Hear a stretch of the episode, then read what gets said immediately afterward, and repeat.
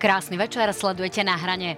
5 mesiacov pred parlamentnými voľbami vrcholia snahy politikov rozdávať, sľubovať a ďalej nejakým spôsobom občanom poveda, hovoriť, čo vlastne môžu dostať, čo nemôžu dostať, na čo majú nárok a čo im politici môžu dať alebo teda minimálne slúbiť. Politikov sa budem pýtať na to, na čo vláda ešte má, na čo už nemá a čo v parlamente napokon môže prejsť. No a uvidíte aj prieskum o tom, nakoľko spoločnosť uverila rečiam o tom, že parlamentné voľby môžu byť zmanipulované. Sledujete na hrane s Milanom Krajniakom a Ladislavom Kamenickým. Páni, vítajte. Dobrý večer. Dobrý večer.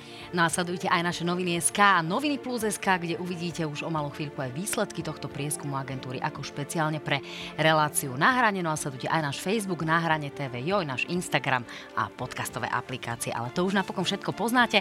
No a dnes vám zvlášť odporúčam posielať otázky prostredníctvom slajdu na www.joj.sk, keďže tu máme práve pána ministra, a to je celkom dobrá príležitosť možnosť využiť to na kladenie rôznych otázok, ktoré sa môžu týkať možno vášho dôchodku, možno vášho sociálneho zabezpečenia a podobne. Tak to je také malé našepkanie, páni, môžeme začať. No úvod tak trošku smutnejšie. Pán minister, máme nejaké aktuálne informácie o uh, našich baníkoch, ktorí sa teda stali obeťami nešťastia? Uh, zatiaľ sú také informácie, že niektorí z nich sú vo vážnom stave. Zatiaľ nemáme, chvála Bohu, informáciu, že by došlo k úmrtiu. My poskytujeme vždy, keď sa stane nejaké nešťastie, aj úrady práce sú v pohotovosti, aby poskytli tým blízkym ľudí prípadnú psychologickú pomoc alebo nejakú materiálnu pomoc. Takže ak by e, bola potrebná takáto súčinnosť, tak sme pripravení pomôcť. Pán Kamenický, vy vidíte niekde priestor pre vládu, kde by mohla pomôcť alebo nejakým spôsobom zasiahnuť do tejto situácie? Zatiaľ nemáme nejaké informácie o nejakých pochybeniach alebo o niečom, čo by sa v úvodzovkách v celom tom procese v bani pokazilo? Ja si myslím, že celú tú záležitosť treba vyšetriť vždy. To je predmetom nejakého vyšetrovania. Mňa veľmi mrzí, čo sa stalo. Eh, strana Smer sociálna demokracia pravidelne chodí medzi Bánikov, buď do Prievidze alebo aj do Novák a ja som takisto bol medzi nimi a veľmi si vážim ich prácu a za mňa môžem povedať, že držím hlavne palce tým, ktorí sú eh, v zlom zdravotnom stave, prípade kritickom stave a myslím si, že momentálne, čo môže vláda urobiť, venovať maximálnu pozornosť eh, tomu, aby sa pokúsili dostať týchto ľudí naspäť do života, aby vlastne sa nestalo to najhoršie. Ja, ja teda pevne držím palce týmto ľuďom. Tak, k tomuto sa pridávame aj my, aj celá televízia, takže veríme, že budú v poriadku. No páni, poďme trošku stranicky. Uh, pred malou chvíľkou prišla pozvánka na váš stranický snem, pán Krajniak. Uh, budete ho mať uh, v Žiline 6.5. Meníte predsedu? Nie, bude to programový snem, to znamená, na tomto sneme chceme predstaviť naše programové priority do volieb. Viete, že my už máme takú tradíciu, že vždy dostatočne dlho pred voľbami zverejníme naše programové priority. A to vlastne je aj podmienka pre našu prípadnú spoluprácu po voľbách v nejakej vládnej koalícii, aby tie programové priority boli zahrnuté v programovom vyhlásení vlády a potom aj dodržané. Takže bude to programový snem. No vy už ste niektoré veci v minulosti naznačili a práve preto, čo ste povedali napríklad v sobotných dialogoch Slovenského rozhlasu, ste sa dostali práve so smerom do sporu, pretože nezapadol do vašich podmienok pre európsku zahraničnú politickú orientáciu. Toto stále platí? Toto tam potvrdíte? Toto stále platí. E, my máme vlastne tri veci, ktoré sú pre nás podstatné. Prvá vec sú tieto programové priority, ktoré predstavíme na sneme. Druhá vec je e, jasné vysporiadanie sa s minulosťou, najmä čo sa týka holokaustu a slovenského štátu. A tretia vec je e, kooperatívna zahraničná spolupráca Slovenska s najbližšími partnermi. A tam do našich predstav ani republika, ani smer nezapadajú. Pán Kamenický, uškrnuli ste sa. Ehm, bolo, bolo to bolestivé, alebo vás to neprekvapuje? Pozrite sa, my sa nikomu nepodsúvame. Ehm, my ideme ako sebavedomá strana do volieb a strana Smer sociálna demokracia ide s tým, že chce vyhrať ehm, parlamentné voľby.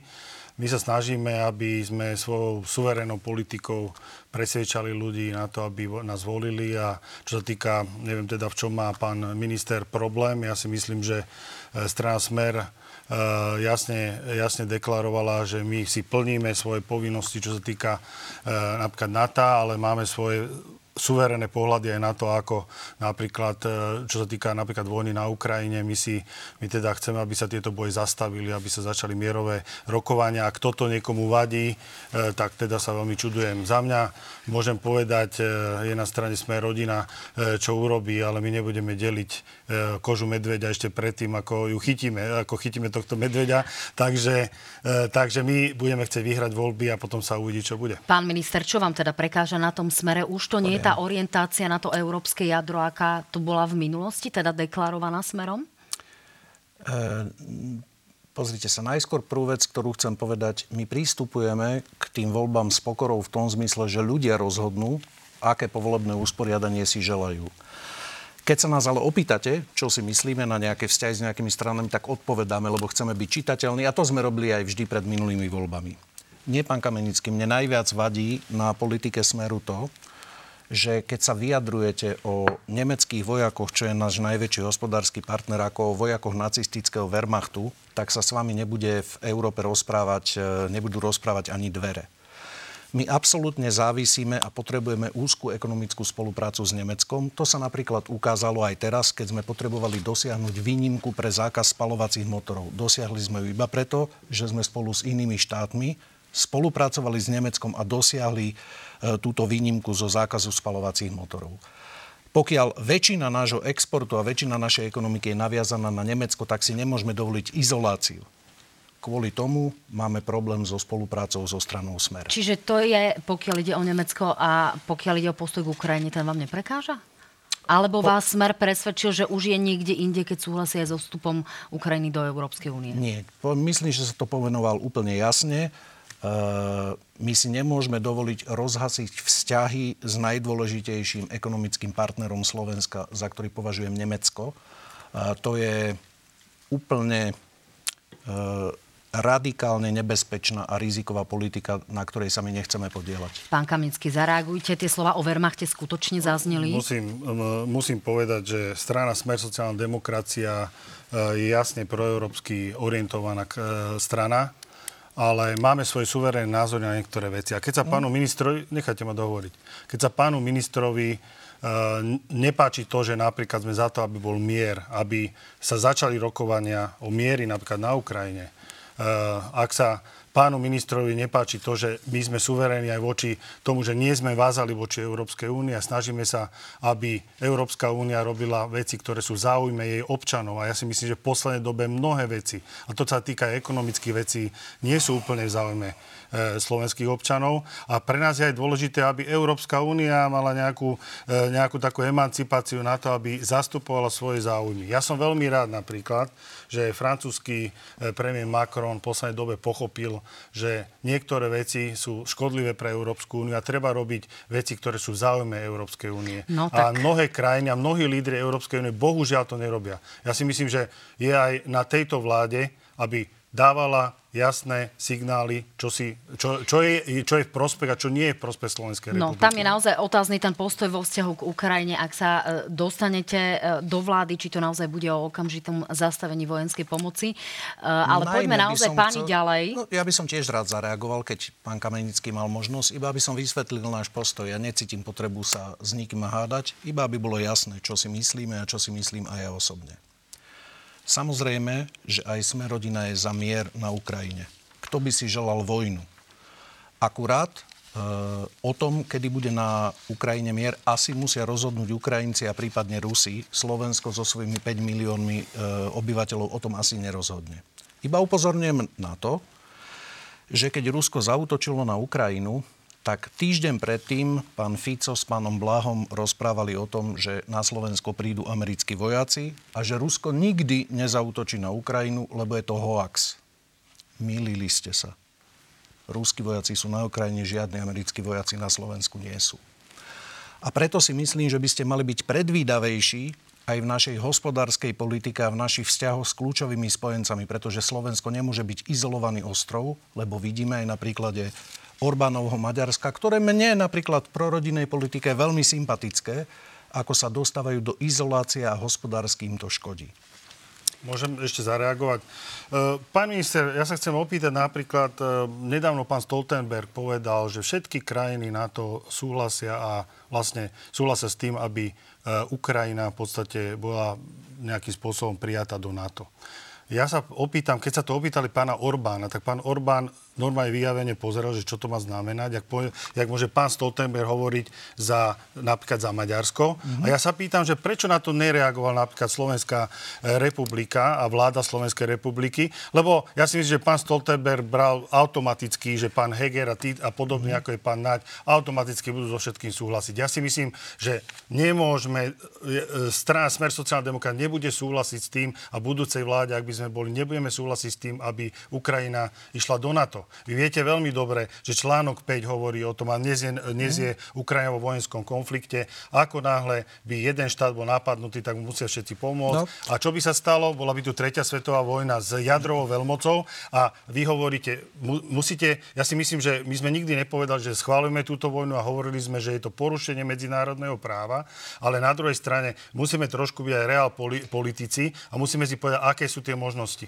No, ja si myslím, že je potrebné... sa ale naozaj môže stať, to, že my budeme to, hraničnou krajinou, dnes, e, ktorá bude, pani, pani bude mať hranicu s Ruskom dnes v prípade, vidíme že iniciatívy na, túto vojnu? Dnes vidíme iniciatívy napríklad z obro, e, také obrovské krajiny, ako je Čína, ktorá sa snaží napríklad dať vyslanca na Ukrajinu a snažia sa napríklad e, nejak presadzovať ten svoj mierový plán, ktorý oni dali. Ale samozrejme, Nemusí každý súhlasiť so všetkým, čo tam je napísané, ale je potrebné hľadať riešenia, aby tá vojna skončila. My chceme, aby sa zastavilo nejaké strieľanie, zabíjanie ľudí a aby sa našlo riešenie mierové. Všimli ste si, tak, vážení televízni ďalej, diváci, ako sa pán Kamenický snažil odísť od podstaty toho, čo sme tu povedali, Neviem, ale ja mu nedovolím odísť od podstaty. Vaša podstata je, že ideme zbrojiť Podstat... a bude nie, pokračovať vojna, nie, že? Nie, Smerodina takisto no. nie je za vstup uh, Ukrajiny do NATO, pretože to považujem za absolútne nereálne minimálne, pokiaľ tak tam neskončí sa vojna. Takže aspoň, aspoň niečo A teraz sa vraciam k tomu, o čo, o čo ste chceli odísť. Pán Kamenický,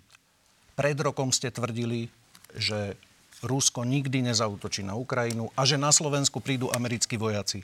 Absolútne ste si vymýšľali, milili ste sa a práve preto, že sa v zahraničnej politike takto zásadne milíte, tak rečami o tom, čo včera povedal pán Stoltenberg, nech ste, si pán Stoltenberg hovorí, čo chce. My sa starajme o slovenské záujmy. Vy ste no, podpísali s Spojenými štátmi DCA zmluvy, to viete veľmi dobre. Áno. Nemá nič spoločné s NATO a Áno. podpísali ste ju a, ne, a otvorili ste vzdušný priestor pre americké... A myslíte, no, si, dobre, že, páni, a myslíte si, že ľudia si nepamätajú, že vy ste od. Američanov kúpili F-16 a teraz sa tvárite, že s Američanmi nechcete spolupracovať? No, veď ste s nimi nemuseli spolupracovať. Ste, veď ste nemuseli dvakrát... Vy ste priateľa s Američanmi. Nemuseli... Prečo tu tie F-16 nemáme, pán minister? Nie, nie. Povedzte mi. Pán Kamenický, stále ich tu nemáme. Vy ste dvakrát prijali na Slovensko teroristov z Guantanama. Dobre. Výmenou za to, že videl... sa pán Páni. Fico išiel Počkajte, odfotiť do Bieleho domu. Na toto a vy teraz reagovať. nás obvinujete z toho, pán, pán Krajniak, že sme proamerickí. Pán Krajniak, môžem, môžem niečo povedať. Vy ste proamerickí. Vy ste videli film Denník z Guantanama? Videli ste film Denník z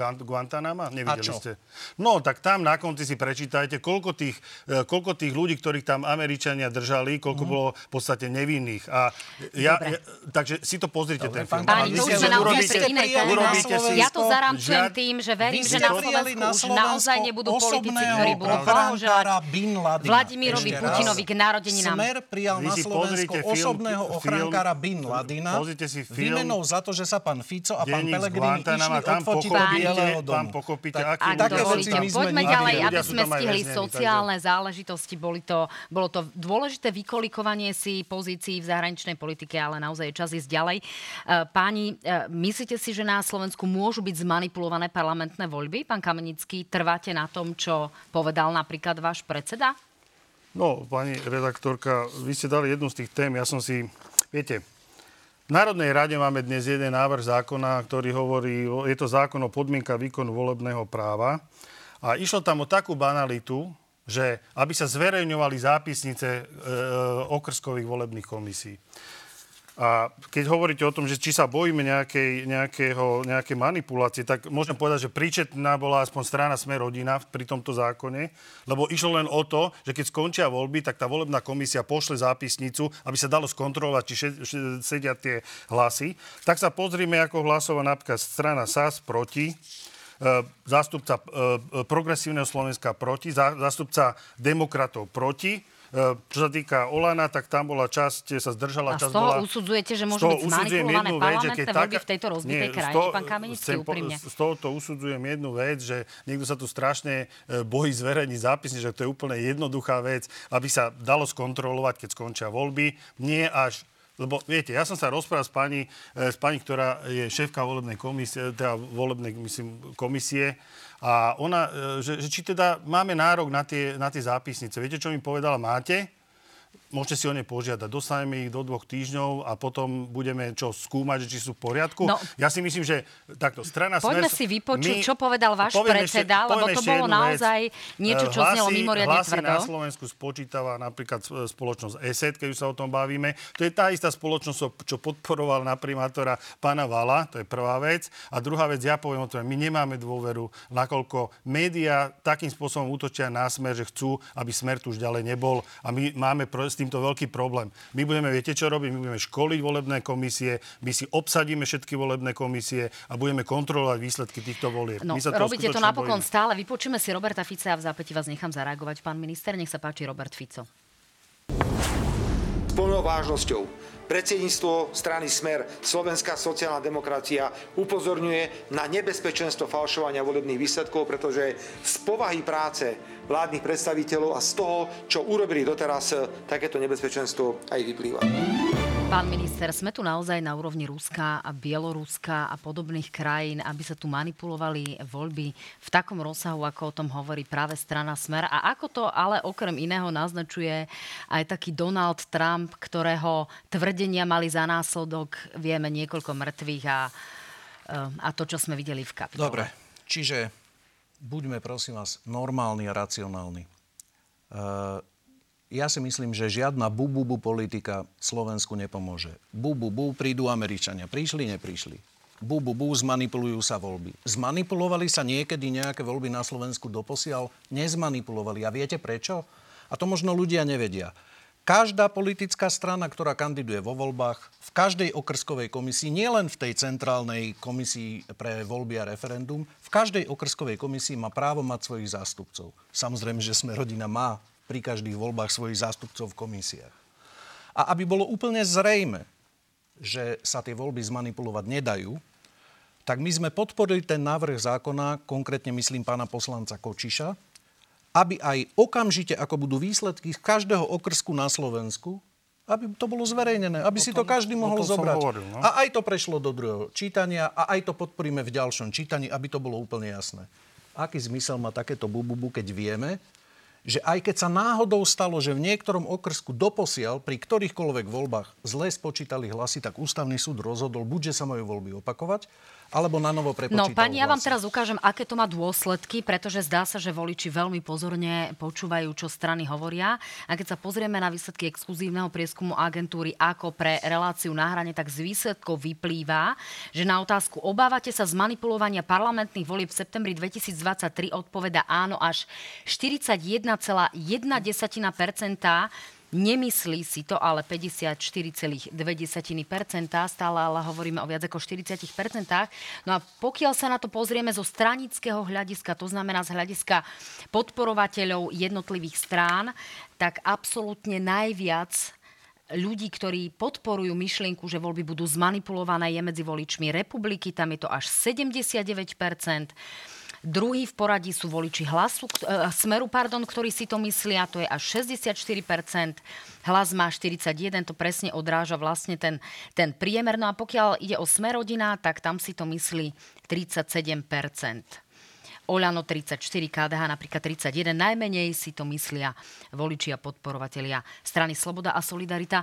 Uh, Prečo to robíte, pán Kamenický? Prečo? A čo si o to myslíte? No toto je to bububu, čo hovoril pán, pán minister pred chvíľou. Hmm. E, vidíte sami, že 41% si stále myslí, že tie voľby budú zmanipulované a ja môžem povedať, že vzhľadom na tie útoky, ktoré boli na stranu Smer, však si pozrite dnes denníky. Všade je Fico, Fico, Fico, Smer, Smer, Smer, Smer je taký zlý, onaký zlý. Dokonca už boli vyhlásenia, že š- š- treba urobiť absolútne všetko preto, aby Smer sa nevrátil. Počkajte, pán Kamenický, Počkajte, ale tento pr- prieskum sa robil hneď byť potom, ako prieskum, ste o tom hovorili ten, vy. Ten, prepačte, to ako my sme za všetko zodpovední. Ja no. chápem, že aj za to, či bude pršať, alebo Nie, bude my sme slnko, s agentúrou ako ale, tvorili tie otázky, prečo to, sa ste, na to pýtam. Dobre, ja, ja chcem reagovať na ten, na ten prieskum. Tu ste práve videli, a to sú presne tie strany, lebo pán minister hovorí, že však to prejde do druhého čítania. No prešlo to do však druhého čítania, dobre, no. ale vďaka opozícii a strany sme, no, sme, sme rodina. No, ja sa pýtam, či nerozosívate zbytočne strach a nemanipulujete To sú všetci tí, ktorí súhlasili s tým, aby tá zápisnica bola zverejnená a všetci tí, ktorí nesúhlasili, sú presne na tej opačnej strane. Čiže my máme dôvod si myslieť a e, prepačte, je to naše právo. My máme právo ako opozičná strana si skontrolovať výsledky volieb a budeme to robiť. Budeme to robiť Máte ďalej. právo robiť čokoľvek, to nespočíbujem. Pýtam sa len, či zbytočne nešírite ja strach a paniku a neskončí to tak, ako to skončilo v Amerike v kapitole. V okrskových volebných komisiách sú ľudia, a má, má pravdu pán minister, ale my budeme tých ľudí aj školiť, lebo viete, mnohokrát e, mnohí ľudia sú unavení, je to dlho a na konci, na záver je dôležité, aby pri tom spočítavaní hlasov bola, bol, boli ľudia v strehu, aby všetko sedelo. Keď sa podpíše zápisnica, odošle sa na, okr- na e, ústrednú volebnú komisiu, my si vieme otvoriť počítač, dnes sme v 21. storočí a skontrolujeme si, či to sedí proste. Čiže aj nemáme to vnímať číslami. ako strašenie, chcete povedať. Je to úplne pragmatická úvaha. Ja poviem za seba toľko útokov, čo bolo na stranu Smer sociálna. My sa máme právo obávať o výsledok volieb. Ja si myslím, že žiaden občan Slovenskej republiky sa nemusí obávať o výsledok volie, pretože každá strana, ktorá bude kandidovať bez ohľadu na to, akú veľkú má podporu, má právo tam mať svojich ľudí. To znamená, že ak by v ktoromkoľvek z tých tisícov okrskov, nie na celoslovenskej, na tej okrskovej úrovni, priamo tam, kde ľudia hádžu, by mal ktokoľvek podozrenie, že by boli voľby akokoľvek zmanipulované, tak sa môže ozvať médiám, ústrednej komisii, eh, pardon, štátnej komisii pre voľby a referendum alebo svojej konkrétnej politickej strane a buďte si istí, že my napríklad by sme okamžite sa zaujímali o ten okrsok, pretože si myslíme, že podstatou demokracie je férovosť volieb. No, Čiže my... tá nesmie byť žiadnym spôsobom ja narúčená. plne súhlasím, plne súhlasím a práve za to taká vec, lebo ak budete mať zápisnicu, bude elektronicky zverejnená, my si vieme pozrieť, že či tie v tom okrsku tá zápisnica sedí, sedí? No? sedí s tými číslami, čo ESET dal, alebo teda, ktoré sa dostali do systému ESET a je to všetko v poriadku. A kto to bude sedieť? My budeme mať samozrejme ľudí v tých okrskových komisiách, my ich vyškolíme, budeme sa snažiť, aby to bolo absolútne transparentné a my nebudeme spochybňovať výsledok volieb, ale potrebujeme, aby, aby takáto jednoduchá vec prešla a bohužiaľ progresívne Slovensko nesúhlasí, Saska nesúhlasí, Olano nesúhlasí. Tak, tak je toto otázka, sú tí či to firma to nebude považovať za obyčajnú konšpiráciu. Mňa to ale musíme ísť ďalej. Ale to je iba poznámka, že mňa to prekvapuje, že teraz idete školiť ľudí, tak však my to robíme v každých... My školíme vždy. No, čakaj, no, my v každých dobre, voľbách, to znamená v každých áno, voľbách, len... náš zástupca v ktorejkoľvek komisii nám dáva na vedomie, že bol nejaký problém, nebol nejaký problém, všetko je v poriadku, hlasy sú spočítané. Tak musíme mať na, ale musíme mať na to nástroj, musíme mať na to nástroj, aby sme to vedeli skontrolovať. A toto je jednoduchá vec, ako sa to dá skontrolovať. No, posledná vec ešte k volebným záležitostiam. Keď som sa pýtala na ten uh, snem alebo kongres strany Sme rodina, mm. tak sa uh, opýtam aj na vaše stranické záležitosti. Zdá sa, že ste včera tak trošku dostali košom vy, ale predovšetkým pán Danko uh, z pohľadu uh, pána Pelegriniho a takej tej pozvánky na spoločné rokovanie, pretože pán Pellegrini tam neprišiel a ani sa, zdá sa, nehotuje na nejaké podobné stretnutie. Toto bola reakcia aj na slova Roberta Fica. Nech sa páči. Peter Pellegrini sa so mnou nechce stretnúť. On sa so mnou nechce fotiť lebo sa bojí, že by týmto odplašil progresívne Slovensko a Sasku. Viete, táto politická strana nám ráno ponúkne v nejakom videu alebo v nejakom geste pomocnú ruku, ako chce s hlasom spolupracovať a ešte počas tej istej tlačovej konferencie alebo hneď povede do nás trikrát kopnú, ponadávajú alebo pourážajú. To je tá dvojtvárnosť v priamom prenose. Pán Kamický, e, pán Pelegrini sa zjavne v tých e, výrokoch stále viac odkláňa od smeru. Nie je to také zbytočné ťahanie za rukáv, že poďte s nami, buďme tu jedna veľká rodina e, povolebná. Nie je to zbytočné? Stojí vám to za to? Pozrite sa, my si, ja si myslím, že sociálna demokracia, ak zoberieme sociálnu demokraciu na Slovensku, tak programovo sme určite najbližšie k tomu hlasu a my sme nikdy nepovedali, že nepôjdeme do, do vlády e, s hlasom. My práve, že opačne hovoríme, že, že my by sme, samozrejme, prvý, koho by sme oslovili, by, by bol hlas a samozrejme tie strany, ktoré majú podobný program ako my. Len, no, len no, preto poviem, sa na to pýtam, nie, či, počkajte, či počkajte, stojí za to počkajte, takto vy, ťahať za rukav, že poďte s nami, keď... Necháte ma dohovoriť. Keď to nechcú. Len ja sa, viete, ja sa opýtam, e, keď na jednej strane tu máte napríklad pána Kmeca, ktorý si tam hrkuta s pánom Valáškom, s pánom, e, s pánom e, jak sa volá, e, minister zahraničí. Pán minister Káčer. Káčer, áno, s Káčerom. E, tak e, na jednej strane potom ho pán Pelegrini vyhodí a dnes hovorí o nejakej dvojtvárnosti. Dokonca pán Kmeci do nás kope, že my hovoríme o tom, že, sme nepodpo- že nepodporujeme Ukrajinu v jej ambíciách dostať sa do Európskej únie. Lebo my sme, a keď zoberiem, ja tu mám výrok z prvého marca roku 2022, keď sme na tlačovke hovorili, Robert Fico, my rešpektujeme, želáme Ukrajine európsku perspektívu, ale rovnako si myslíme, že podobne ako my, alebo ktokoľvek iný musí splniť základné podmienky vstupu do tejto významnej organizácie. My budeme v tomto úsilí veľmi veľmi podporovať. A toto bolo zneužité dokonca médiami. Však ja, ja som mal pocit, ako keby strana hlas nejakým spôsobom spolupracovala s médiami, lebo všetky médiá o tom hovorili. Ja poviem jednu vec, ja si myslím, že toto by sa nemalo diať a e, my samozrejme e, my uvidíme, jak dopadnú voľby a nebudeme predikovať. My chceme mať čo najlepší výsledok a chceme zostavovať vládu.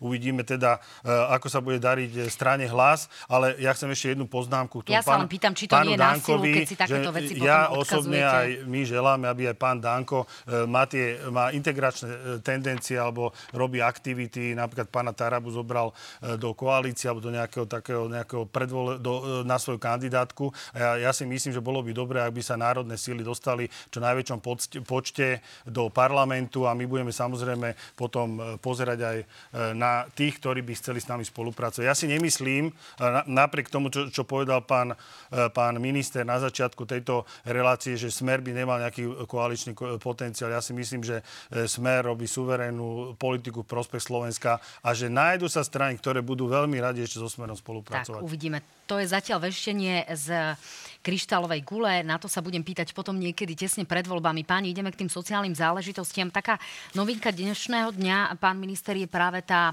avizovaná ohlásená investícia v Rimavskej sobote. E, pomerne zábavne vyznela taká tá situačná záležitosť, ktorá tam vznikla, e, že strana Sme rodina sa napríklad na Facebooku pochválila, že je to vďaka vám, Borisovi Kolárovi a vášmu pánovi poslancovi Šimkovi, ktorý je teda pôvodne od Mariana Kotlebu. E, pán premiér Heger povedal, že teda je to aktivita vlády, no a Richard Sulik sa zároveň pochválil, že vďaka tomu, že on vo vláde e, tlačil na, na zriadenie tohto priemyselného parku, takže vlastne je to aj vďaka nemu. Nie je to tak trošku smiešné? No pozrite sa. Najdôležitejšie je, že v okrese a v regióne s najväčšou nezamestnanosťou, a to je Rimavská sobota a Gemer, e, vznikne takmer 500 nových kvalifikovaných pracovných miest a že to tým ľuďom v regióne pomôže. Ja by som chcel poďakovať ľuďom na ministerstve hospodárstva a na ministerstve práce, ktorí spolupracovali dlhé mesiace na tom, aby ten investor, e, podľa mňa veľmi kvalitný investor, do Rimavskej soboty prišiel. Som veľmi rád, že sa to podarilo a prajem všetkým ľuďom na Gemery, aby takýchto investícií bolo viacej. Veľmi dlho sme ja sa len usilovali. poviem ľuďom, že to je investícia za 110 miliónov. Je to nemecká uh, firma Winkelmann a bude vyrábať kovové zásobníky teplej vody pre tepelné čerpadla. Ak tak, teda to znamená, že ešte je to aj v súlade, nazval by som to s takým ekologickým smerovaním budúcnosti Európy. Takže ja by som chcel ľuďom na Gemery pogratulovať. Chcel by som pogratulovať pánovi primátorovi Šimkovi, ktorý je aj poslancom e, za Sme rodina, pretože sa veľmi usiloval dlhé roky tam dostať nejakého väčšieho investora. A ešte raz ďakujem ministerstvu hospodárstva, že E, na tom aj spolu s kolegami z Ministerstva práce dlhé mesiace pracovali a že sa to podarilo. Pán Kamenický, je to na pochvalu, alebo tu vidíte nejaké ale? Ja len doplním, že toto by mohlo vyvolať ešte e, teoreticky nejakých tisíc ďalších e, pracovných miest ako následnú investíciu. Takže je tu za čo vládu chváliť, alebo tu vidíte nejaké Pozrite ale? sa, ja si myslím, že každý by mal byť rád, ak sa idú vytvárať nejaké pracovné miesta na Slovensku a každá investícia na Slovensku je dobrá za našich vlád. A samozrejme, vždycky, keď zoberieme automobilový priemysel, máme tu 5 veľkých automobiliek, ide sa Volvo. Čo sa týka vôbec zamestnanosti, na to je naviazaných veľa pracovných miest, ale Eh, ja by som chcel povedať jednu vec, že myslím si, že ľudí na Slovensku momentálne, eh, okrem toho, že či majú prácu, bude zaujímať aj to, či budú mať z čoho žiť a eh, my v podstate iniciujeme na útorok tento týždeň mimoriadnú schôdzu, ktorá by sa mala venovať zdražovaniu. Tu chcem povedať vlastne pozitívne voči strane Smerodina, že pán Karahuta sa s nami zúčastňoval rokovaní práve s prvovýrobcami, s reťazcami a tí, ktorí všetko, tými, čo majú čo povedať do potravinárskeho priemyslu. A chcem, chcem upozorniť, že myslím, že toto je hlavná téma, ktorá zaujíma ľudí momentálne na Slovensku. Tomu by sme sa tu mali trošku viac venovať. E, chcem spomenúť len Pán zopár... Kamenický, môžem... ja som tu minulý týždeň zverejňovala prieskum, z ktorého no, naozaj ja, vyšlo, ja že to najviac, ja najviac zaujíma ľudí. Dvo, dvaja z troch cítia naozaj to zdražovanie. Ja nechcem, ja nechcem zverejniť prieskum. Ja chcem pani redaktorka uh, zverejniť chcem ti povedať, len, že tomu rozumieme. Nie, nie zverejniť len zo pár čísel. Máme tu mlieko, sír, E, vajcia marca 2023 voči marcu 2022 o 35,7% zdraželi. Pozrite si na zeleninu 32%, meso 30%. Toto trápi slovenského občana. Potraviny celkovo 29%. Toto musíme riešiť a myslím si, že, a to, to je možno prozba aj na sme rodina, e, vzhľadom na to, že ste sa tých rokovaní zúčastnili, my sme boli radi, aby sa to prerokovalo skrátenou legislatívnou konaní. My máme tri návrhy, ktoré by sme chceli prezentovať. Jedná sa o oslobodenie od daní a odvodov nákladov e, práve tých prvovýrobcov, aby sme znížili náklady práce. Sú tam e, rôzne napríklad e, opatrenia na zvýšenie kontrol, čo sa týka cien, kde teda je to v gestii ministerstva financí a podobné iné opatrenia. My sme chceli to prerokovať v skrátenom legislatívnom konaní, aby sa to dostalo ešte do praxe. A tu je v podstate prozba na sme, sme rodina, aby nám to podporili. Myslím, že opozícia, každý z opozície to podporí, ale už my sme 9 takýchto schôdzí nejakých zvolávali. Nikdy nikdy sa nám to v podstate nepodarilo nejaký spôsobom riešiť. Máme pred voľbami, tak treba už konečne riešiť problémy ľudí no, na Slovensku. Pán minister, čo si viete predstaviť, že by ste vedeli aj smerakom, ale celkovo možno aj opozícii, alebo v rámci tých návrhov, ktoré sú v parlamente podporiť z tých smeráckých, je to napríklad tá zmena platiteľov poistného, to je to, o čom hovoril pán uh-huh. Kamenický. E, tu tá výhrada smerovala k tomu e, od rôznych odborníkov, že by sa to týkalo len niekoľ, niektorých typov no, zamestnaní v rámci, e, v rámci potravinového sektora a regulované ceny. E, čo si viete predstaviť? Dobre, najskôr chcem povedať, že e, my sme známi ako sme rodina tým, že rokujeme alebo sme pripravení podporiť dobrý návrh bez ohľadu na to, kto to navrhne. To znamená, ako príklad, poviem ten e, e, zákon, ktorý spomenul pán poslanec Kamenický o zverejňovaní zápisníc. Veď to navrhla opozícia. My sme to podporili, lebo to považujeme za dobrý návrh. Rozumiem, poďme ale naozaj takisto, k tomuto zdražovaniu. Takisto túto tému považujeme za dôležitú a takú, ktorej sa treba venovať. Iba si myslíme, že tie návrhy, ktoré ste predložili, nie sú dobre pripravené. Je to ale na odbornú debatu. To znamená, že sme pripravení o tom debatovať tak, aby z toho bolo niečo, čo môže prejsť. Ja by som chcel povedať uh, jednu podstatnú vec, že viete, uh, úplne najdôležitejšou vecou, uh, od ktorej závisí aj ten rast ceny potravín, sú ceny energií. Pretože tie vlastne zvýšili vstupy pre jednotlivých producentov energie, pardon, producentov potravín, pre celý ten potravinovo-obchodný reťazec a tie vzťahy treba riešiť e, komplexne, inak ničomu nedospejeme. No. V Maďarsku sa pokusili zastropovať ceny potravín. Vidíme, že ceny potravín, ten nárast cien potravín v Maďarsku je dvojnásobný ako na Slovensku. No e, tie návrhy sú rôzne, aj hlas má niektoré návrhy zastropovania časti cien, rovnako tak, čo sa týka marží, ale napríklad pán minister Vočan hovorí o tom, čo má z jeho pohľadu zmysel, a to je znížená DPH, e, tak povediac amblok. Nech sa páči, uh-huh. vypočujeme si pána ministra a otázkou potom je, že či je toto pre vás priechodné. Nech sa páči. Dneska máme niektoré potraviny v 20-percentnej, niektoré v 10-percentnej sadzbe. Ak by sa zjednotila sadzba pre všetky potraviny na 10%, to by sa dalo aj skontrolovať a to by malo ten efekt zníženia cien. Pokiaľ sa znova budú vyberať len nejaké potraviny alebo sa bude znižovať u tých potravín na 10%, na 5%, ten efekt pre spotrebiteľa, predpokladám, bude nulový. Tá znížená DPH sa premietne len do marží e, obchodníkov. Pán minister, je toto téma pre vládu, alebo je to len názor pána ministra Vlčana? Ja si myslím, že to nie je téma pre vládu alebo pre opozíciu, je to téma pre celé Slovensko, lebo ten narast cien potravín je rapidný. Nakoľko to je Ide reálne to- z tohto hľadiska sa pýtam? Ide o to, teraz poviem náš názor, ktorý si treba uvedomiť. Sú dve veci, ktoré nefungujú, ktoré si myslíme. Jednu vyskúšali Maďari, zastropovali ceny, je to ešte horšie ako u nás. Druhý vyskúšali Poliaci, znížili DPH. Nefungovalo to, ceny potravín v Maďarsku sú e, vyššie ako u nás. To, čo podľa mňa má zmysel e, robiť, je, ešte chcem povedať jednu vec. Ja nevylúčujem e, a myslím si, že je správne pomôcť tým prvovýrobcom. A o tom sa bavíme, že akou formou to urobiť, či odvodovou, daňovou úľavou a tak ďalej.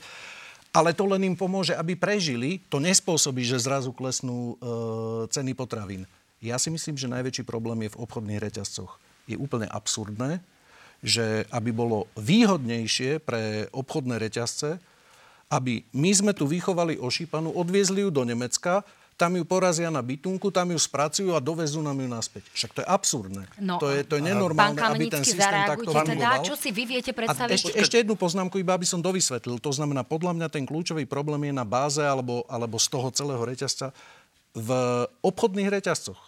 Obchodných reťazcoch je podľa mňa najväčší problém a tam musíme... Uh, Ja chcem Klásne zareagovať. Pán Kamenický, čo teda je najpravdepodobnejšie z vášho hľadiska? A tak trošku doplním, že ak vy po voľbách budete ministrom financí a vznikne sekera, vy ju budete musieť riešiť, že na čo teda budete mať, čo si viete predstaviť? Poviem otvorene jednu vec. Neviem, čo, o čom hovorí pán e, minister, že nie je dobré na tých návrhoch. Však my práve hovoríme o tom, že, že napríklad je na to, aby ste vôbec vedeli kontrolovať ceny, a to bol prvý balíček, e, jak sa to volalo, Sulíkov. Uh, jak to volalo? Čo myslíte? Kilečko? Kilečko. Kilečko. Z kilečku pán Sulík navrhol, že vyhodíme e, napríklad ceno, cenové nejaké, e, nejaké zach- uchovávanie cien 3 roky dozadu u tých reťazcov, o ktorých sa tu bavíme. A dnes nikto nevie v podstate do, poriadne skontrolovať, aké tie nárasty tých cien boli. A práve v jednom z tých zákonov, ktorý predkladáme v útorok, a je to zákon o cenách, hovoríme o posilnení kompetencií Slovenskej obchodnej inšpekcie. Hovoríme o tom, že, cenová, že ministerstvo financie musí byť iniciátorom práve, e, práve voči s- Slovenskej obchodnej inšpekcii, e, aby vykonávali rôzne cenové kontroly, aby sa dodržiavala cenová disciplína. Toto im viete podporiť, počkajte, pán počkajte, minister? počkajte, ešte, do, ešte dopoviem. A keď toto nebudeme robiť a, tak, a nebudeme mať takýto nástroj, tak nebudeme vedieť kontrolovať tie ceny. To je problém. A pán minister hovoril o tom, že energie sú veľký problém. Áno, ja súhlasím. Energie vstupujú do cien potravín, do cien tovarov a služieb, všetkého.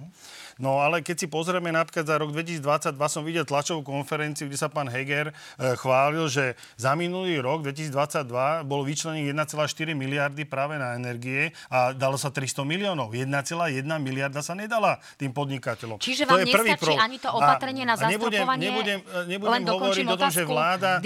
poplatkov? Vláda vybrala asi 1,6 miliardy návyše. A Matovič sa tu chváli nejakými 200 eurami pre deti, kde, ktoré ani nedostanú všetci.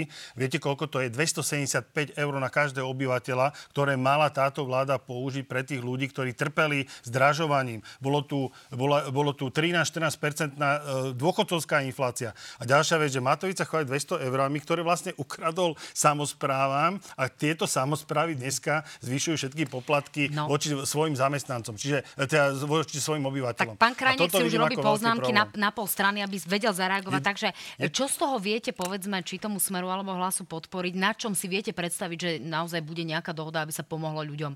Alebo aj e, ľuďom v rámci prvovýroby? Dobre, čiže najskôr dve poznámky. Pán poslanec, však my máme väčšinou odlišné názory, ale myslím si, že sa bavíme korektne. To znamená, verte mi, že dostanete naše pripomienky, lebo pán Karahuta ako predseda výboru pre polnohospodárstvo oslovil aj naše ministerstvo, či ste to dobre napísali.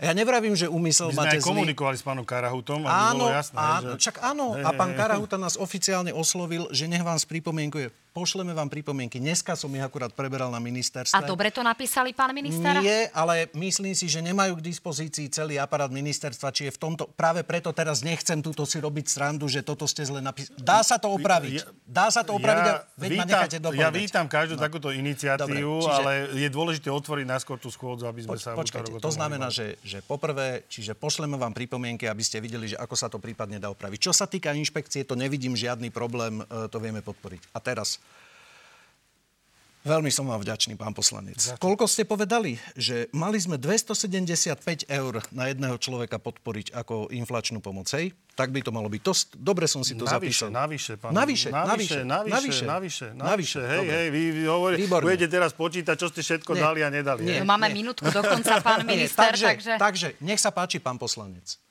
tí, čo nás pozeráte práve teraz, vážení televízni diváci, najtypickejší byt čo, je vykurovaný CZT. Nech sa páči, pán poslanec, aby ste videli.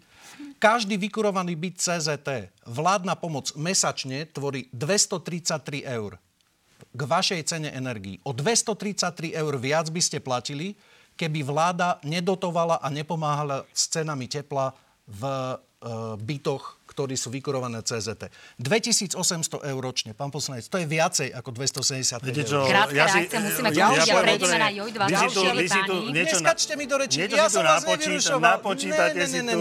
Ja si napočítam takéhoto, čo... Jedna veta, pán minister. Je to Vidíte, ako sa bojí pán poslanec? Ja Nenechá ma dopovedať. Práve, že vôbec sa nebojím. Ak bývate v rodinnom dome a vykurujete plynom, tak mesačne 375 eur na takýto dom hradí vláda a celkovo ročne 4500 eur. To je viacej, pán poslanec, pán, ako tých vašich ja keď vás počúvam, jedna veta. Ja keď vás poč- najdôlež... pán Krajek, môžem ja teraz som vám, nie, ja som jednu vetu som dostal ja, teraz. Jednu vetu má pán Kamenický a naozaj končíme, prechádzame na JOJ 24. Čiže posledná vec, ktorú chcem povedať je, že takéto masívne dotácie pre naše domácnosti na podporu ľudia, cien energii neurobil žiadny štát Európskej únii, iba Slovenská republika. Ľudia na Slovensku sú v chudobe, znižuje sa životná úroveň, všetky rebríčky to potvrdzujú. Jednota tak. dôchodcov vám odkazuje, pán minister, že niektorí Páni. dôchodcovia žijú z pol, z pol evra na potraviny a denne. A o chvíľku to budeme Čiže, riešiť. Dámy a páni, ja vám teraz odporúčam, prejdite na JOJ24, kde s pánmi budem diskutovať aj ďalej, kým sa oni takto hádajú. Pretnite na JOJ24 a bude priestor aj na vaše otázky. Majte sa zatiaľ fajn, ľuďom pekný večer. Dobre, pán minister. Vy to hovoríte, ako keby všetci sa tu mali Nie, dobre. ľuďom sa nežije. Tu je raj na zemi. Krásny neskorý večer všetkým divákom JOJ24. Veľmi sa teším, že ste s nami ostali. Mojimi hostiami sú stále minister práce Milan Krajniak a podpredseda Smeru Ladislav Kamenický, bývalý minister financí. No a budeme pokračovať páni práve sociálnou témou, kým sa dostaneme k otázkam e, divákov a vašim odpovediam. Tak naozaj tá sociálna pomoc. Pán minister, e, vy ste na rokovaní vlády schválili tretí balík pomoci. Je posledným tento balík pomoci? Nie, nie je posledným, ale Viete, že minulý rok sme vyplácali rôznym skupinám obyvateľstva tú inflačnú pomoc. A keďže mohli zostať nejakí ľudia, my odhadujeme, že ich môže byť zhruba do 50 tisíc domácností alebo tých potenciálnych žiadateľov, ktorí nedostali ani ten zvýšený prídavok na dieťa, ani nie sú ľudia z TZP, ani nie sú v hmotnej núdzi, ani nie sú e, tí dôchodcovia, ktorí dostali ten 14. dôchodok, tak im umožňujeme vlastne všetkým sa prihlásiť. Čiže dorovnávame férovo to, čo dostali ostatní ľudia. Tomu rozumiem, len ten príjem tých ľudí je naozaj mimoriadne nízky. Tam ten limit je okolo 420 e, tesne Na jedného, ale napríklad, keď to, to sa navyšuje podľa počtu ľudí v domácnosti. Prečo to tak ale je, pani to príliš, príliš úzke, si to príliš úzke hrdlo na nie, to, aby teda sme... Nie, nie, nie, poviem vám prečo. Lebo aj ten, kto má príjem 600 eur, je naozaj v tejto nie, situácii na tom veľmi zle. Počkajte, toto je iba rozdiel. Máme ľudí v hmotnej núdzi a potom máme ľudí ohrozených chudobou. To je ten 1,80 násobok životného minima. Čiže toto sme urobili, aby sme pomohli naozaj tým najnúdznejším.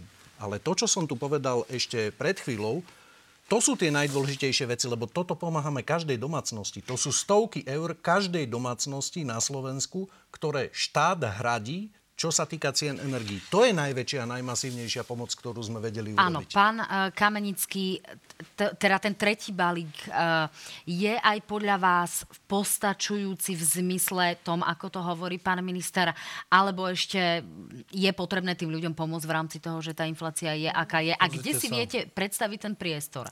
Kde by ste tie peniaze našli? No, Lebo síce máme ten deficit, aký máme na tento rok, ale už na budúci rok to z dvoch má vyskočiť na viac ja ako 6%. Poviem toľko, viete, ja keď tu počúvam také tie návrhy, napríklad e, od pána Matoviča, že dáme 500 eur za voľby, e, čo e, suma sumárum urobí asi 2 miliardy, eur výdavok, tak opýtam sa prečo nepomáhal napríklad dôchodcom. Keď minulý rok, v tom roku 2022, bola dôchodcovská inflácia skoro na úrovni 14%. Tento rok je 16,1 marci. 16,1% inflácia.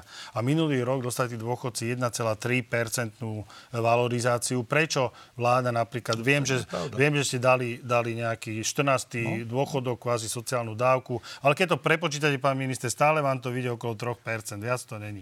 A pri 14% inflácii každý dôchodca reálne prišiel asi tak o, o 10% zo svojho dôchodku. Potom sa nečudujte, že tí ľudia reálne nemajú z čoho žiť. Oni dnes skutočne riešia to, či si kúpia liek lieky alebo, alebo, alebo si kúpia jedlo. A kedy si sme hovorili, že ľuďom zostáva 3 eurá na deň na jedlo a dneska jednota dôchodcov hovorí, že 600 tisíc dôchodcov je ohrozených chudobou. Rozumiem, a takže že čo teraz spol, okamžite že žijú urobiť? z 50 centov na jedlo denne. Dobre, to, to nehovorím ja, pán minister, to hovorí no, no. jednota dôchodcov Slovenska. Môžem? Dobre, takže poprvé, 14. E, dôchodok ako formu inflačnej pomoci sme zvolili preto, lebo najväčšia časť toho balíka ide tým najchudobnejším dôchodcom. To sú práve tí, o ktorých hovoríte. Tí dostali najviac z toho balíka na 14. dôchodok. Práve preto sme to urobili takto. Po druhé, uh, pred chvíľou ste spomínali, že ohrozených chudobov je 160 tisíc dôchodcov, teraz hovoríte 600 tisíc. Uh, ujednote no, si to, ako ja to je. Môžem povedať, je, 180 tisíc sa prepadlo do chudoby, celkovo 500 tisíc a jednota dôchodcov hovorí o 600 tisíc. To sú no, presné máme čísla. Máme tu otázku, to pán minister, ako pomôžete dôchodcom s minimálnym dôchodkom? Dobre. Ja len hovorím, no. že tu takú otázku aj máme, tak nech sa páči, Dobre, povedzte. To znamená, to znamená, pán poslanec, veď na to je presná metodika. Ohrozených chudobou podľa, pos- podľa posledných prepočtov bolo približne 110 tisíc dôchodcov. Veď to sú exaktné čísla. To nie sú uh, hals numera, ktorý si každý vypočíta. Mimochodom, keďže som ministrom práce, sociálnych vecí a rodiny, tak sa musím starať o štyri skupiny obyvateľstva a férovo im pomáhať. Dôchodcom, ľuďom z TZP, ľuďom v hmotnej núdzi a rodinám s deťmi. A všetkým týmto štyrom kategóriám sme úplne rapidne navýšili pomoc štátu. E, a pán minister, veľmi jednoducho si to teraz Veľmi preberieme. jednoducho, pán poslanec. E, keď ste vy boli ministrom financií, tak na sociálne veci, výdavky rozpočtu sociálnych vecí, na ro- pomoc rodinám hmotnej núdzi TZP išlo 2,65 miliardy. V tomto roku je to 5 miliard. 5 miliard eur. Viete, to znamená viete, dvojnásobok koľko, viacej. viac míňa táto vláda? Asi o dvojnásobok nie, nie. viac, ako sme míňali. Dobre, nie. pán minister, tak naozaj, aby som to skrátila. Zareagujte. Od 1. minister sa valorizuje alebo rozmrazuje minimálny dôchodok, aby som odpovedal tomu nášmu divákovi, ste... ktorý sa pýtal. To znamená napríklad toto. Vy ste najprv... Uh, hlas... A druhá vec, Môžem... už vyplácame uh, rodičovský dôchodok 850 tisíc ľudí, e, dôchodcov na Slovensku má nárok na vyplatenie rodičovského dôchodku z 1,1 milióna. Čiže aj tí najdôchodcovia s minimálnym dôchodkom majú nárok na vyplatenie. Tam len doplním zaujímavé dôchodok. číslo, že až 19 tisíc ľudí nechcelo dať tento rodičovský bonus ano. svojmu rodičovi, ale dalo ho napríklad, tuším, 400 náhradnému rodičovi. To ma celkom zaujalo. Tam Nech sa páči, pán Kamiecký, podľa mňa určitá diskriminácia. Nechcem sa to uh-huh. detálne venovať, ale uh, chcem sa venovať tomu, že Pán vy asi náražete na, na rodičov, ktorým umreli deti alebo nemohli mať deti. dôchodku, tak uh-huh. táto vláda tie minimálne dôchodky zmrazila, čiže dva roky pripravila tých ľudí o ten minimálny dôchodok. Samozrejme pred voľbami znova ich idete rozmraziť. Uh-huh. potom, uh, čo sa týka napríklad ten plnohodnotný 13. dôchodok, ktorý ste toľko hovorili, že nebol v rozpočte. Všetky rozpočty ste vždycky otvárali, pán minister, a tam sa jednalo o 280 miliónov eur, ktoré tí dôchodci uh-huh. navyše mali dostať. Vy ste len na testovanie zminuli jednu miliardu. A nebudem hovoriť, že, tí dvo, že tak fakty. ten na, počkajte, nadvýber tých 1,55 miliardy na DPH, na jedlo, na všetky služby zo zdražovania vám zaplatila čas aj tých dôchodcov. A vy ste, vy ste tie 13 dôchodky zme, uh, v podstate uh, skresali Nie, na nejakú so, na sociálnu, my na sociálnu dávku. Môžem to hovoriť. vyplatili a tretích v dvojnásobnej výške, ako ste to kedy urobili vy. za zastropovanie, viac za zastropovanie odchodu do dôchodku 64 rokov, potom mm. ste to rozmrali zmrazili. Hej, a my s tým a máme problém. sme individuálny strop odchodu do dôchodku po 40 uh, odpracovaných viete, rokoch. To znamená, prví keby... ľudia môžu odísť do dôchodku už v v 58 alebo 59 No, zareagujte, pán Kamenický, a ideme pán k rodinám. Keby sa nesťažovali samotní tí dôchodcovia, tak nič nebudem hovoriť. A to sú fakty. Lebo proste im sa nežije dobre, pán minister. To je problém Slovenska. Ja chápem, Pán máte poslanec, super... nikomu sa v súčasnom stave v Európe nežije dobre, ani na Slovensku sa ľuďom nežije dobre. Ja iba hovorím, že na rozdiel od toho, keď vy ste boli minister financí, tak v rezorte Dajte práce mi- ste vyplácali na pomoc dajte- ľuďom 2,65 mi- 2,65 Dajte miliardy ľudí. čísla pánu Dám vám- Richterovi, Dám vám e, pánu 5 Richterovi miliard eur to tento rok. To Dobre. znamená viac ako hej, dvojnásobok to toho, čo ste vyplácali. Dôchodcov sme prebrali. Poďme teraz eh, Počkajte, jedna dôležitá vec. Pán minister. Ale nemáte na to argumenty. No mám. Nemáte argumenty, lebo to sú fakty. Dobre, už Dvojnásobok necháme toho, pána čo ste Kamenického, vyplácali. aby Bože, ma zareagoval, nepustíte, lebo pán nepustíte ma k reči. Pán Kamenický No, zareaguje pán, pán vetou. minister, Nech sa páči. eh, ja na to nemám argumenty. No, No, tak si nemáte. pozrite si, pozrite si túto tabulku, pán minister. V roku 2022 inflácia 12,8%, dôchodcovská 13,9. Počkajte, No. tento rok 16,1. No. Čiže to sú fakty. Že Viete, to sú viete fakty. Koľko, koľko bola inflácia To v sú roku, fakty. koľko bola inflácia v roku 2019? To sú fakty. Ale veď koľko toto, bola inflácia? Ale veď toto sú... V, v V roku 2019, 2019? hej.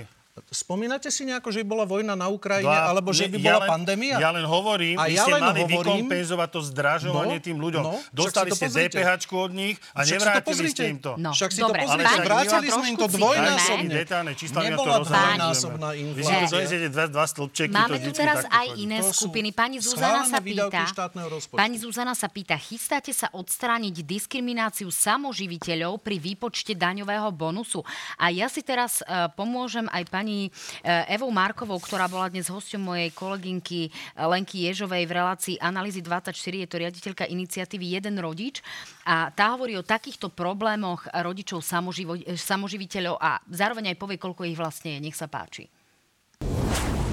Na Slovensku je až 150 tisíc jednorodičovských domácností a v nich žije až 200 tisíc detí, ktoré sú teda prakticky vychované iba jedným rodičom. Tak celkovo je to asi 9% populácie na Slovensku. My aj keď posielame rodičov na jednotlivé úrady, aby teda o, išli povedať to, že v akej situácii sú a žiadali si pomoc a nemusí tá pomoc byť len vo forme príspevku, ale aj celkovo nejakú pomoc, na čo majú prípadne na nejakú úľavu alebo na, na niečo nárok. Ale tí ľudia práve na tých prekážk- prepážkach nám povedali, že ale my vás tu nemáme nikde zadefinovaného, vy nie ste matka na materskej. nič robiť, lebo- Nemôžu nič robiť, pretože neexistuje nejaká kolónka, do, do ktorej, alebo nejaký systém, nejaký proces, cez ktorý by im vedeli pomáhať. Ale vôbec tu nie je napríklad valorizácia výživného. Ja sa pýtam, prečo? Aby som to zarámcovala, pán minister, teda pani Marková hovorí o tom, že ani nie sú definovaní, čiže im ľudia nevedia povedať na sociálnych úradoch, že čo v úvodzovkách s nimi, potom to výživné a potom teda pani Zuzana sa pýta aj na výpočet daňového bonusu. Ako teda pomôžete samoživiteľom? Dobre, to znamená, potreboval by som vedieť, čo sa týka daňového bonusu. Neviem, čo má presne pani na mysli. Keď mi napíše na minister zavinač práca.go.sk, tak jej rád odpoviem alebo poradím, ak budem e, vedieť pomôcť. Druhá vec, e, my ich evidujeme, e, matky samoživiteľky s deťmi ako domácnosti. To znamená pomoc doručujeme domácnostiam. Keď je napríklad energetická pomoc, ide na domácnosť. E, Pre matky samoživiteľky sme zvýšili na dvojnásobok prídavok na dieťa. Viete, že ešte pred rokom bol zhruba na úrovni 25 eur 88 centov za mesiac, dnes je to 60 eur. E, To znamená, zvýšili sme to na viac ako dvojnásobok. E, Čiže máme ich zadefinovať, nemáme špeciálnu kategóriu matky samoživiteľky, ale všetku pomoc, ktorú štát vypláca takýmto matkám s dieťaťom, vyplácame na domácnosť. Pán Kamenický, ako vy toto vnímate vyslovene riešenie, rieš, riešenie pardon, problémov samoživiteľov? E, Pozrite si, je to špecifický problém. Ja si myslím, že to by malo riešiť e, ministerstvo a je to, je to vec, ktorú musia samozrejme odborníci povedať, že aký je ten dopad, ale so samotným daňovým bonusom je to tak proste, že väčšinou tí, ktorí majú najväčší príjem, tak aj najviac toho daňového bonusu získajú.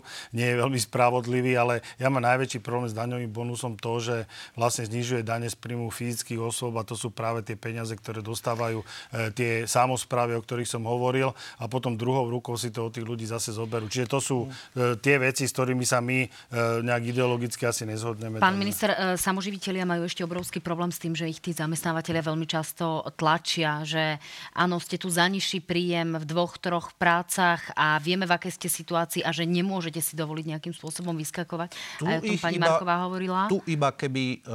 Ja si inak pani Markovú vážim, aj som sa s ňou stretol, ona robí naozaj záslužnú prácu. Uh, tu len by som chcel každého poprosiť, e, keby mal takúto zlú skúsenosť so zamestnávateľom, aby sa obrátil na inšpektoráty práce. To znamená, že tam určite zasiahneme, pretože matky samoživiteľky musia požívať ochranu štátu. E, ešte spojím dve otázky. Ako pomôžete rodinám s vážne chorými deťmi pri súčasnom zdražovaní? A zároveň pani Eva sa pýta, či sa zvýši materská pri súčasnom zdražovaní. Ale tie vážne chore deti sú neviem, naozaj veľká skupina áno, rodín. Áno, to znamená, že zvyšujeme každoročne, aj tento rok pripravujeme zvýšenie kompenzačných príspevkov, pripravujeme zvýšenie opatrováku aj príspevku na asistenciu. Eh, čo sa týka eh, materského, neviem, či mala na mysli eh, materskú tú, ktorú vyplácame zo sociálneho poistenia. Možno skôr mala asi, na, lebo tá závisí od, od príjmu. príjmu. Možno skôr mala na mysli rodičovský príspevok. Áno, každoročne ho valorizujeme a budeme ho valorizovať aj v, vlastne v najbližšom období v závislosti od výpočtu životného minima. No a teda tie rodiny s chorými deťmi, tam chystáte aj niečo špeciálne? Platí u nás, znovu neviem, čo presne mala na mysli, pretože u nás platí to, že pokiaľ e, máme dlhodobo choré dieťa alebo so zhoršeným zdravotným stavom, tak tam platí vyplácanie predlženého rodičovského príspevku až do 6. roku dieťaťa. Takže skôr by som pani tiež poprosil, ak e, potrebujem poznať ten konkrétny prípad. Tu je asi ten problém, že tí rodičia majú veľký problém sa zamestnať, ak majú, povedzme, dieťa vážne e, zdravotne znevýhodnené a má aj, aj 15 rokov, aj 20 rokov a, a nie je to len to, to dieťa, ktoré teda ešte e, Potreboval povedzme, by som vedieť presne, že, že, že v akom veku je dieťa, to znamená, aký má zdravotný stav. Čiže ak by mi pani napísala na ministerzavinačpraca.gov.sk, tak ja alebo kolegovia podľa toho, že o aký prípad sa jedná, jej budú vedieť odpovedať a poradiť. Pán Kamenický, vy si viete predstaviť v rámci programu Smeru, že budete pomáhať aj takýmto rodinám adresne vyslovene, ktoré majú e, znevýhodnené dieťa? Ja práve chcem poukázať na to, že debatujeme tu, je tu v podstate vláda v demisii a máme to volie do 30. septembra nejaký čas. My sme aj preto chceli, aby prišla nová vláda. My navrhujeme v podstate e, program, ktorý sa nazýva, že návrat dôstojnosti do života ľudí zdravého rozumu do zdravotníctva a školstva. Tam definujeme všetky naše e, priority v tej oblasti budovania sociálneho štátu. E, Smer sociálna demokracia v minulosti e, robil desiatky opatrení. Mohol by som vám tu ukázať tri strany všetkých sociálnych opatrení, ktoré sme urobili. Mohli by sme si tu ukazovať takéto, takéto stĺpčeky aj my. Ale chcem povedať, že pre nás je dôležité, aby prišla, no, prišli nové voľby, aby sa urobila nová vláda. Tá určila nejaký smer, e, ktorým by e, sme išli na to, aby sme dosiahli e, tie sociálne, sociálne opatrenia, ktoré by sme my chceli a ktoré sú v našich predstavách. Rozumiem, len tí rodičia ťažko postihnutých detí sú veľmi často ak, na, ak je, na okraji takto, a pracovať ak, môže len ak je jeden. Niečo, ak je niečo, čo navrhne aj táto vláda, v podstate demisii, a je to v prospech ľudí a rodín, tak my väčšinu tých vecí podporujeme v Národnej rade. Čiže my sme, my sme veľmi konštruktívni v tomto. Ale myslíme si, že mala mala by prísť nová vláda, ktorá by mala e, programom vyhlásení povedať to, čo chce robiť ďalšie 4 roky. Pani Jana sa pýta, za akých okolností by som dostala štátny nájomný byt? Uh, v podstate uh, sa môže už dnes zaregistrovať uh, a tam sú presne zadefinované kritéria, že aký musí mať minimálny a aký môže mať maximálny príjem, aby mala nárok na ten štátom garantovaný nájomný byt. Čiže tam veľmi jednoducho si to vykliká a zbada, že či splňa podmienky. Obaja e, ste adresátom otázky. Ste za zrušenie výroby spaľovacích motorov a za výrobu elektrických? Pán Kamenický, začnite. My máme v svojom programe to, že sme za ekológiu, ale a za, takisto chceme bojať proti klimatickým zmenám, ale nesme to ísť rozpore s nejakým, nejakým narušením nejakej konkurencie schopnosti vôbec ekonomiky európskej. My máme pocit, že niektoré veci sa dosť preháňajú a čo sa týka tých spalovacích motorov, pre mňa ten termín, ktorý bol stanovený, je veľmi príliš rýchly. Čiže a ešte, ešte nie je ani jasné, kam to celé pôjde a kam to bude smerovať, lebo viete, aj tie, každý tu hovorí len o elektromobiloch, ale nikto nepovie, odkiaľ budeme brať tie ťažké kovy, ako je litium, kobalt a ostatné, na tú výrobu tých batérií. A druhá vec, nemáme tú infraštruktúru, eh, je to úplne iný spôsob eh, nabíjania tých aut, čiže to sú praktické problémy, ktoré nie sú dorešené. Niektoré som, veci sa preháňajú. Som proti zákazu spalovacích motorov, považujem to za úplnú hlúposť. To neznamená, ja som veľký fanúšik spalovacích motorov, Uh, to neznamená, že... Fanúšik spalovacích motorov? Áno, áno. Áno, to znamená, ja nie som veľkým prívržencom elektromobility, pretože to považujem za veľmi rizikovú cestu do budúcnosti, pretože sa staneme úplne závislí na Číne a ďalších krajinách. To znamená, závislosť od Ruska presunieme na závislosť na Čínu. Neviem, či je to dobré. Nikomu nebraním. Ak chce jazdiť elektromobilom, nech sa páči, umožníme mu to. Ale vždy je dobré, keď máme v spoločnosti na výber. Čo sa stane napríklad? Veď vieme, že v súčasnej energetickej situácii nám môže hroziť blackout. Hej? A keď sa to stane, potom čo? Potom ako budú fungovať sanitky, ako bude fungovať verejná doprava a to ďalšie. Čiže určite nie som za zákaz spalovacích motorov, pretože potrebujeme mať oba spôsoby mobility a dopravy k dispozícii. No, no pani, tu sa ja, ja len jednu vec ešte k tomu, že, že de, Čína vyrába 90% tých všetkých ťažkých no. kovov, ktoré potrebujeme na to výrobu tých batérií. A povedzme si o to, že nie je možné, aby ste e, zrušili nejaké dva zdroje energetiky, napríklad jadro. My nebudeme nikdy súhlasiť s tým, aby sankcie boli voči mierovým jadrovým programom napríklad aj Ruska. My dnes kupujeme jadrové palivo z Ruska. E, v podstate e, elektrárne, jadrové elektrárne na Slovensku vyrábajú 65 e, elektriny. A keď ich nebudeme mať, tak je problém. Ak niekto si myslí, že vymení jadrové palivo, tak to nie je vôbec taká jednoduchá vec. Poviem otvorené, Westinghouse bol už skúšaný, boli s tým problémy a väčšinou to jadrová elektrárne sa práve že prispôsobuje tomu jadrovému palivu, ktorá do tej elektrárne ide. A to je hlavný problém. Pán minister, krátko na záver ešte dve otázky pre vás od Veroniky a od pani Jarmily. V akom stave je exekučná amnestia a ako hodnotíte vstup Ukrajincov do nášho pracovného trhu? Uh, generálny pardon v sociálnej poisťovni, uh, tam sme vlastne urobili uh, ten model exekučnej amnestie. Využívajú desiatky tisíc subjektov, čo skoro zverejníme nejaké priebežné dáta. Každý má možnosť ešte do 31. augusta využiť uh, túto možnosť generálneho pardonu. A ja verím, že e, do budúcnosti sa nám to podarí rozšíriť aj na VŠZP, políciu a ďalšie štátne orgány, finančnú správu, pretože to považujem za dobrú vec. Potvrdilo sa to, e, čo sme hovorili, že e, tých do 20 tisíc Ukrajincov, ktorí pracujú na slovenskom trhu práce, nejakým spôsobom neohrozili pracovné miesta pre slovenských občanov, pretože nastúpili v tých profesiách, kde občania Slovenskej republiky už pracovať nechceli. A ešte Stále v krátkosti máme... tie aktivačné príspevky. Mm. Máme poslednú minútku, na to by som mm. sa nerada zabudla opýtať. Takže aktivačné príspevky, boli tu výčitky vo vzťahu k vám, že teda ste obmedzili prístup k aktivačným mm. príspevkom pre ľudí, ktorí e, sú najchudobnejší, potrebujú ich veľmi. Ako to vlastne v skutočnosti je? Prídu o nich? Nie. E, obce sa mohli prihlásiť, aj sa prihlásili cez 90% na nový spôsob aktivačných prác. Jediný rozdiel je v tom, že už nebudeme tolerovať to, keď vo viacerých obciach bolo úplne známe a viditeľné, že sa tieto aktivačné príspevky zneužívali a ľudia sa neaktivovali. Teraz sa musia aktivovať, ak sa aktivujú, dostanú aj aktivačný príspevok. Tak pani, ďakujem pekne za naozaj veľmi živú diskusiu. Pekný večer dámy a páni aj vám. Teším sa na vás v útorok v analýzach na hrane. Začína sa nám rokovanie Národnej rady, bude určite o čom. Zatiaľ sa majte fajn.